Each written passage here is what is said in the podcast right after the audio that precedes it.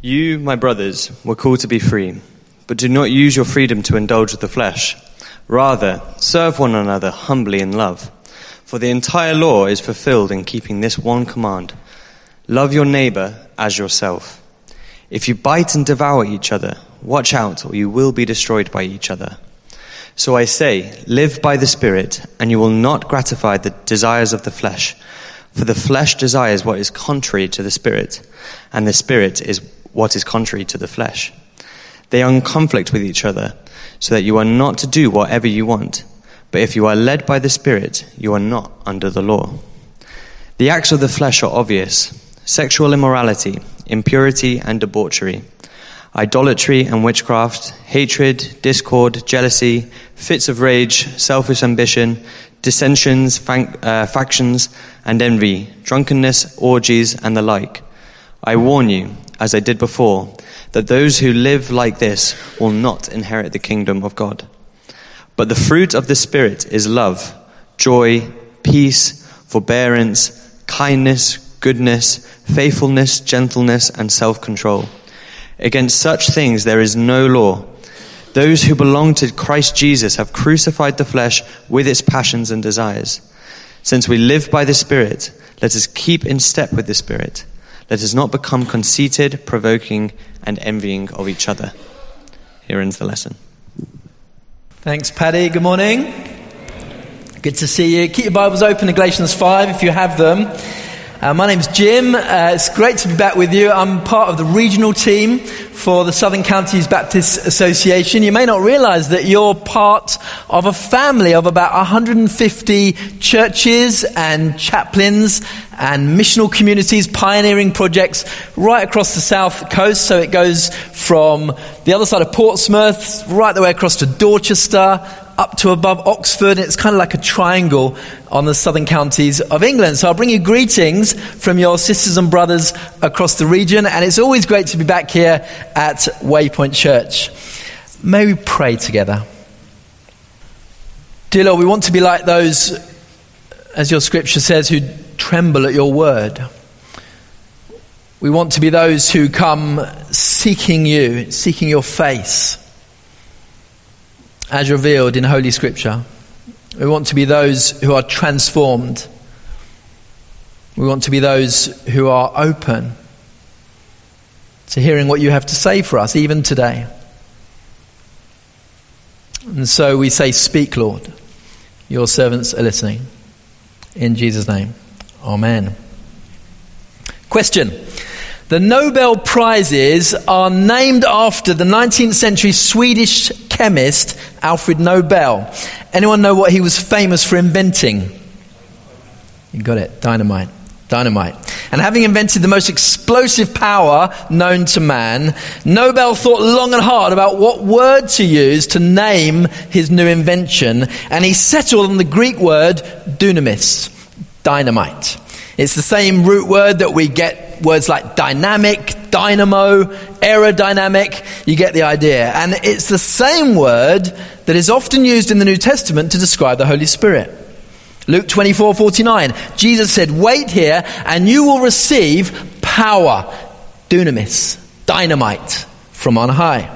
Acts 1 8, you will receive power, dunamis, when the Holy Spirit comes upon you, and you'll be my witnesses. Ephesians 1:19 Paul says, "You have incomparably great power, dynamite, for us who believe. And Paul wants the Christians in Galatia to know that they are powerful. Now they've received the Holy Spirit. He says in Romans 8, as, as it says in Romans 8 11, that same Spirit that raised Christ from the dead is now at work in you. That's powerful. Why are they so powerful? Well, because freedom is power. Paul starts this chapter in verse 1 It is for freedom that Christ has set you free. What does it mean to be free in Christ? Well, he tells us in 1 Corinthians 10 23. He says, Now you're a Christian, everything is permissible for you, but not everything is beneficial. They were no longer bound by eating certain foods or by ritualistic Sabbath keeping, the rules and regulations of the old law. They'd been given a new freedom, a new power, a new dignity in the Spirit.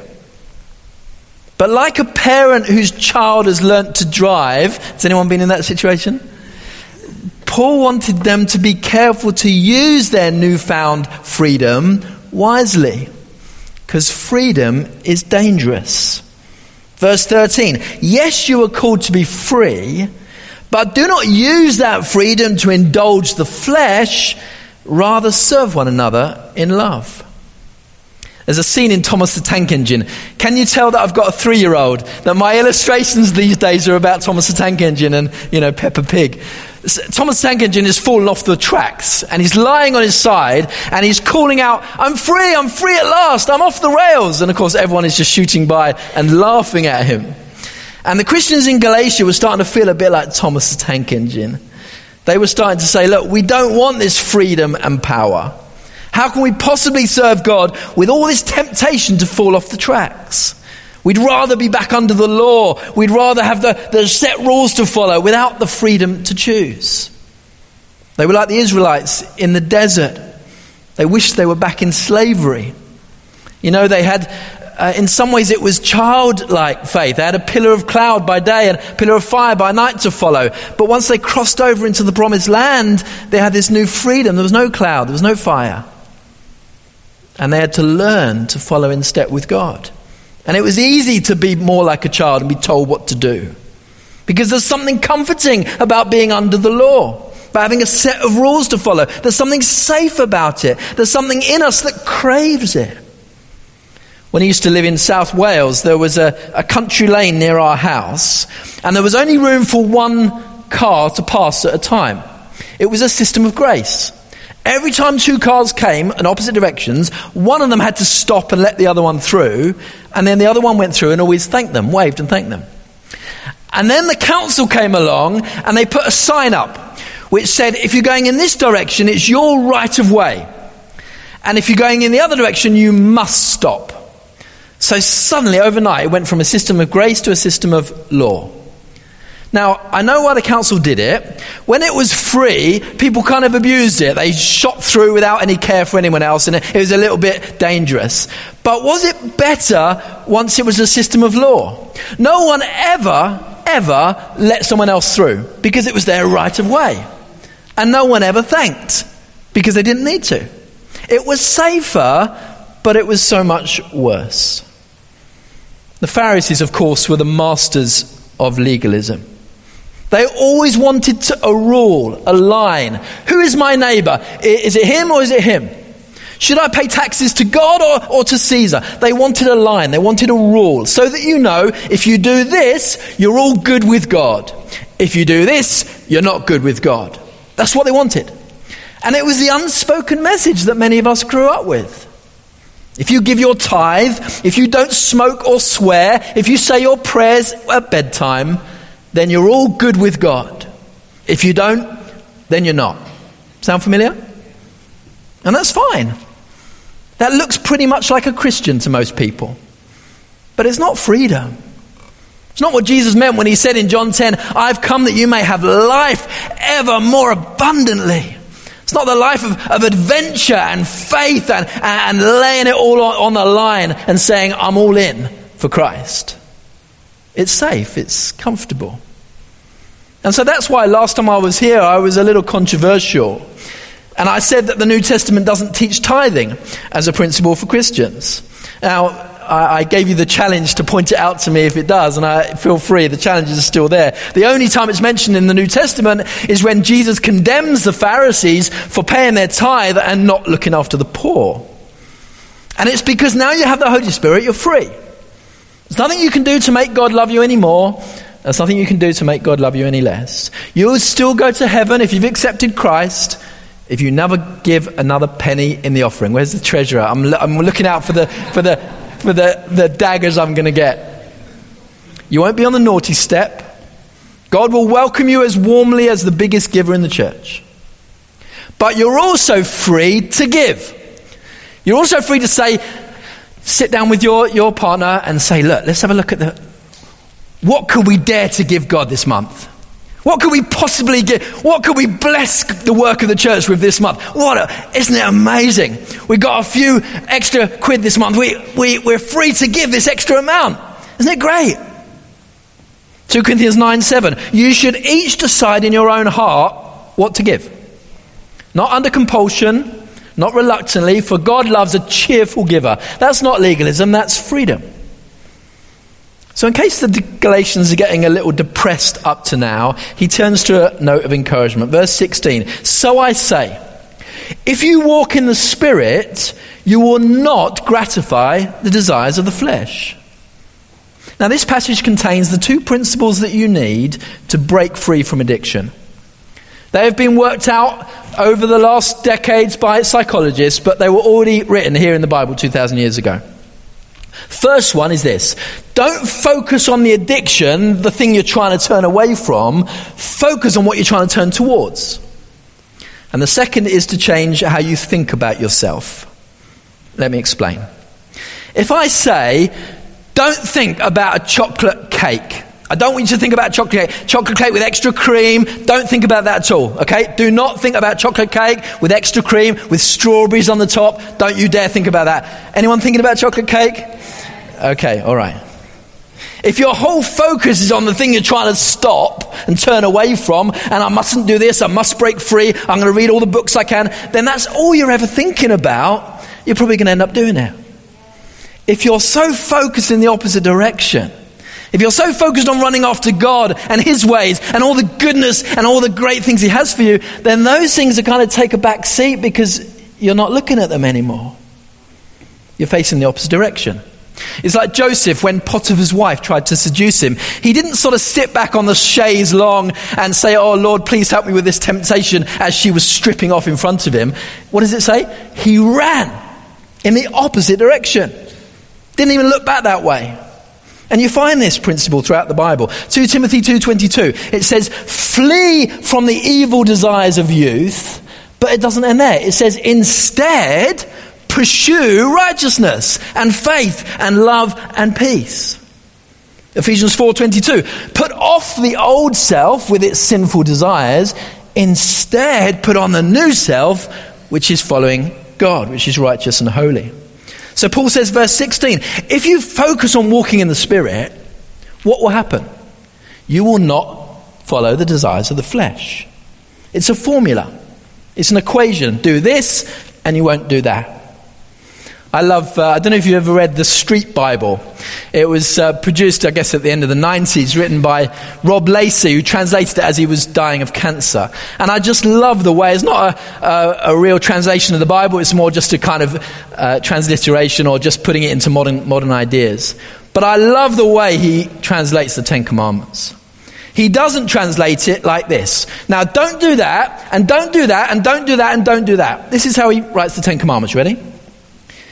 If you love the Lord your God with all your heart and mind and soul and strength, this is what it will look like. You won't commit murder, and you won't commit adultery, and you won't dishonor your parents, and you won't dishonor my name. You won't. Sound good? Because, and this is the point, and this is what I want you to get freedom in the Spirit is not licensed to do as you please. Because love carries a greater obligation than fear. Friendship carries a greater obligation than slavery. Jesus says in John 15 15, I no longer call you slaves, I call you friends. You will work hard for your boss because you're afraid of him, but you will lay down your life for your friend because you love him. Let me say that again. Freedom in the Spirit is not licensed to do as you please, because actually love carries a greater obligation than fear. Friendship carries a greater obligation than slavery. You will work hard for your boss because you're afraid of him. You will lay down your life for your friend because you love him. Second antidote to addiction is this change the way you see yourself. If you want to lose weight, then you need to do strenuous exercise three times a week, eat a balanced diet, and only drink alcohol on the weekends. But it won't work unless you change the way you see yourself. Unless you start to think of yourself as a confident, healthy, energetic person, you're not going to get very far. If you still think of yourself as a lethargic, lazy, junk food addict, that's probably how you're going to continue to live as a lethargic, lazy, junk food addict. Romans 6 again. Paul says, Consider yourself dead to sin. So, how do you consider yourself? as a miserable sinner, as a failure, as a no hoper, or as a precious, honored, dignified, chosen child of God. Because that's your identity if you're a Christian. And I'm so glad that the new version of the NIV has gone back to the old King James word, flesh. I don't know if you picked it up as Paddy was reading. Verse 13 Do not use your freedom to indulge the flesh Verse 17, the flesh desires what is contrary to the spirit. It's mentioned six times in this short passage. I think it's so much helpful than the original 1984 NIV translation of, of sinful nature. Because Ephesians 3 verse 2 says, You were by nature objects of wrath. You used to be sinful by nature, but now you have a new nature in Christ. 2 Corinthians 5:17, I am a new creation. The old is gone, the new has come. But it's your flesh that fights back. And your flesh will only be tamed as you daily surrender to your new nature in Christ. You ever thought it's interesting that Paul doesn't write to the miserable sinners at Ephesus or to the sinners at he writes to the saints at Ephesus, to the saints at Colossae, to the saints at Philippi. And if you think it is just in your nature to sin, so, you know, a bit deterministic about it, or, or, well, I'm just an angry person by nature, so you better get used to it. But if you think of yourself as a saint, as a holy one, for whom sin is an alien invasion, contrary to my identity as a holy child of God, it's a whole mindset change. If our whole focus is, oh, I really must stop looking at pornography, I really must stop with these angry outbursts, I must stop being jealous, you're probably not going to get very far. But if daily you say to yourself, I am a chosen, secure, loved, dignified child of the King, therefore I don't need to look at porn. I am a child of the King, therefore I don't need to react like this in the flesh with this angry outburst. Now, look, please don't hear what I'm not saying. 1 John 1 8 says, If we claim we have no sin, then we're a liar, and the truth is not in us. Then we deceive ourselves, and the truth is not in us. But it's about who we are underneath. I think some of us think that, yes, we're clothed with the righteousness of Christ. Yes, we're covered with the blood of Christ, but underneath we're still dirty. A bit like a dog with a white coat on. But actually, Scripture doesn't say that. Scripture says you are a new creature, a new creation. The old is gone, the new has come. It's a bit like the prodigal son.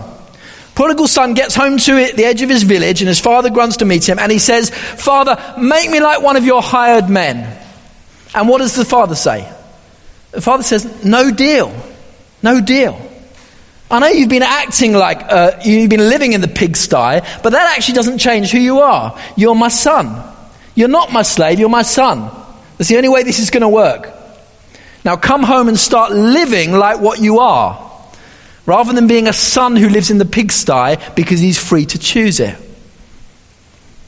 I was hearing about a man who was going around the supermarket uh, with his toddler in the trolley, in the, in the, in the in the trolley. This, this is something which is very real for me. And um, the toddler is just making a right tantrum. He's going around Tesco, and the toddler is like calling out, shouting out, pulling things off the shelf. And all the way around, the, the father is just saying this. He's saying, It's okay, Billy. Calm down, Billy. Don't you worry. We'll be home soon, Billy. Don't worry. Just calm down, Billy. We'll be home soon, Billy. Don't you worry. And this little old lady, she said, God, I think it's marvelous how you speak to little Billy like that. And the man said, no, my, son's not called Billy. I'm Billy. I'm he said, I'm talking to myself here. Telling yourself who you are has power. Telling yourself who you are has power. In Lamentation, it says, I will say to myself, The Lord is my portion, therefore I will wait for him. You see? I'll tell myself, remind myself who I am, and therefore my actions will follow. Telling other people who they are has power.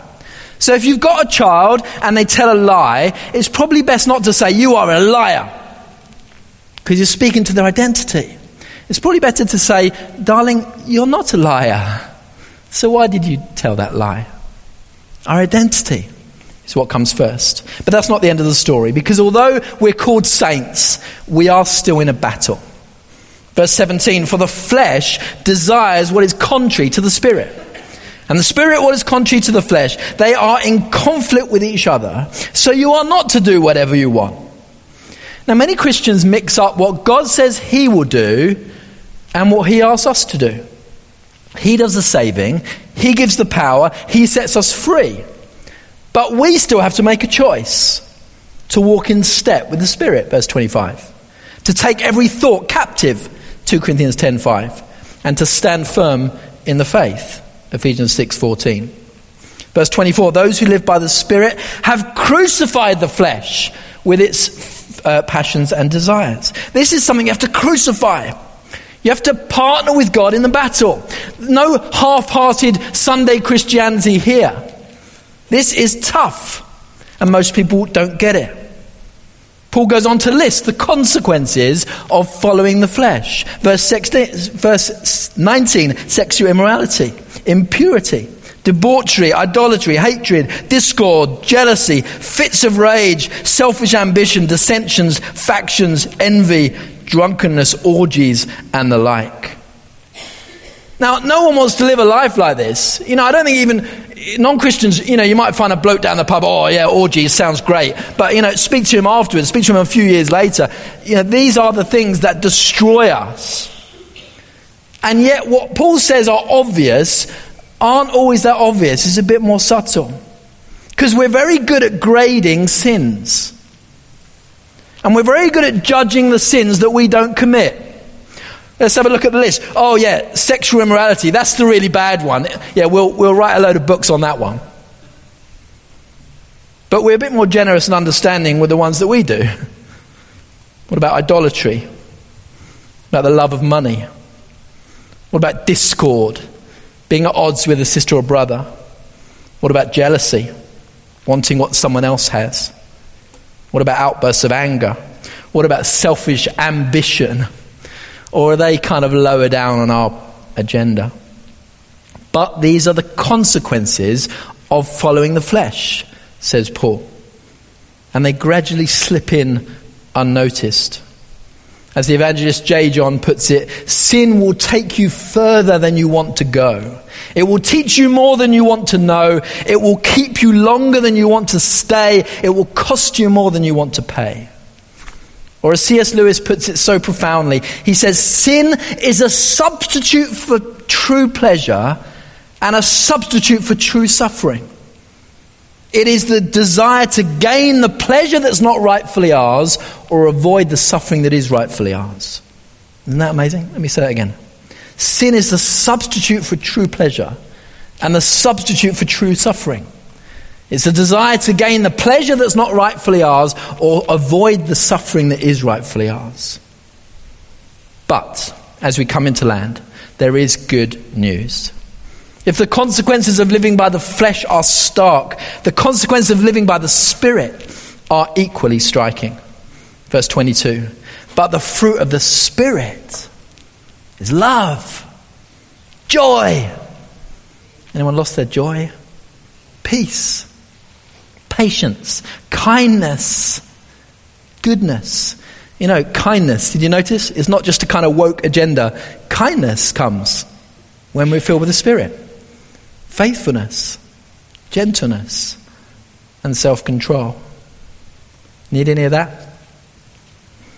Paul's struggle as he sought to pass to these Christians is the same as Moses' struggle taking the people out of slavery. That it's easy to take the people out of slavery than the slavery out of the people. They still had the mindset of a slave. You know, people say to me, Oh, Pastor, I really need to work on my patience. I really need to work on my self control. But it doesn't say the fruit of a good effort is love and joy and peace. The fruit of a determined attitude is patience and kindness. The fruit of our effort is self control. No. The fruit of the Spirit. Run after the fruit instead of running after the Spirit, and you will fail. Like the goose that laid the golden egg. Remember in Aesop's fables? They cut open the goose to get the eggs out and they killed the goose. Kill the spirit, kill the fruit. Simple as that. One of my sayings as a pastor is every fruit has a root. You see something manifesting in someone's life, good or bad, there's a root there. It's coming from somewhere. Bow to the master as, bow to the Lord as your master, and his fruit will come. It will come. But surrender each day to the flesh, and that fruit will come. I'm going to finish with a true story. It's about Abraham Lincoln before he became president. And he went to visit a slave auction one day and was appalled at the sights and sounds of the buying and selling of human beings. And his heart was especially drawn to a young woman on the block whose story seemed to be told in her eyes. She looked with hatred and contempt on everyone around her. She had been used and abused her entire life. This was but one more cruel humiliation. The bidding began, and Lincoln offered a bid. Other amounts were bid. He counted with larger and larger amounts until he had bought her. And when he paid the auctioneer the money and took title of the young woman, she stared at him with vicious contempt. She asked him what he was going to do with her, and he replied, I'm going to set you free. Free, she shot back. Free for what? Just free, Lincoln answered. Completely free. Free to do whatever I want to do. She stammered. Yes, you're free to do whatever you want to do. Free to say whatever I want to say. Yes, said Lincoln, you're free to say whatever you want to say free to go wherever I want to go. Lincoln smiled, My dear, you are free to go wherever you want to go. The young girl paused for a long time, and then she said this Then, sir, I'm going with you. And she stayed with him for the rest of his life.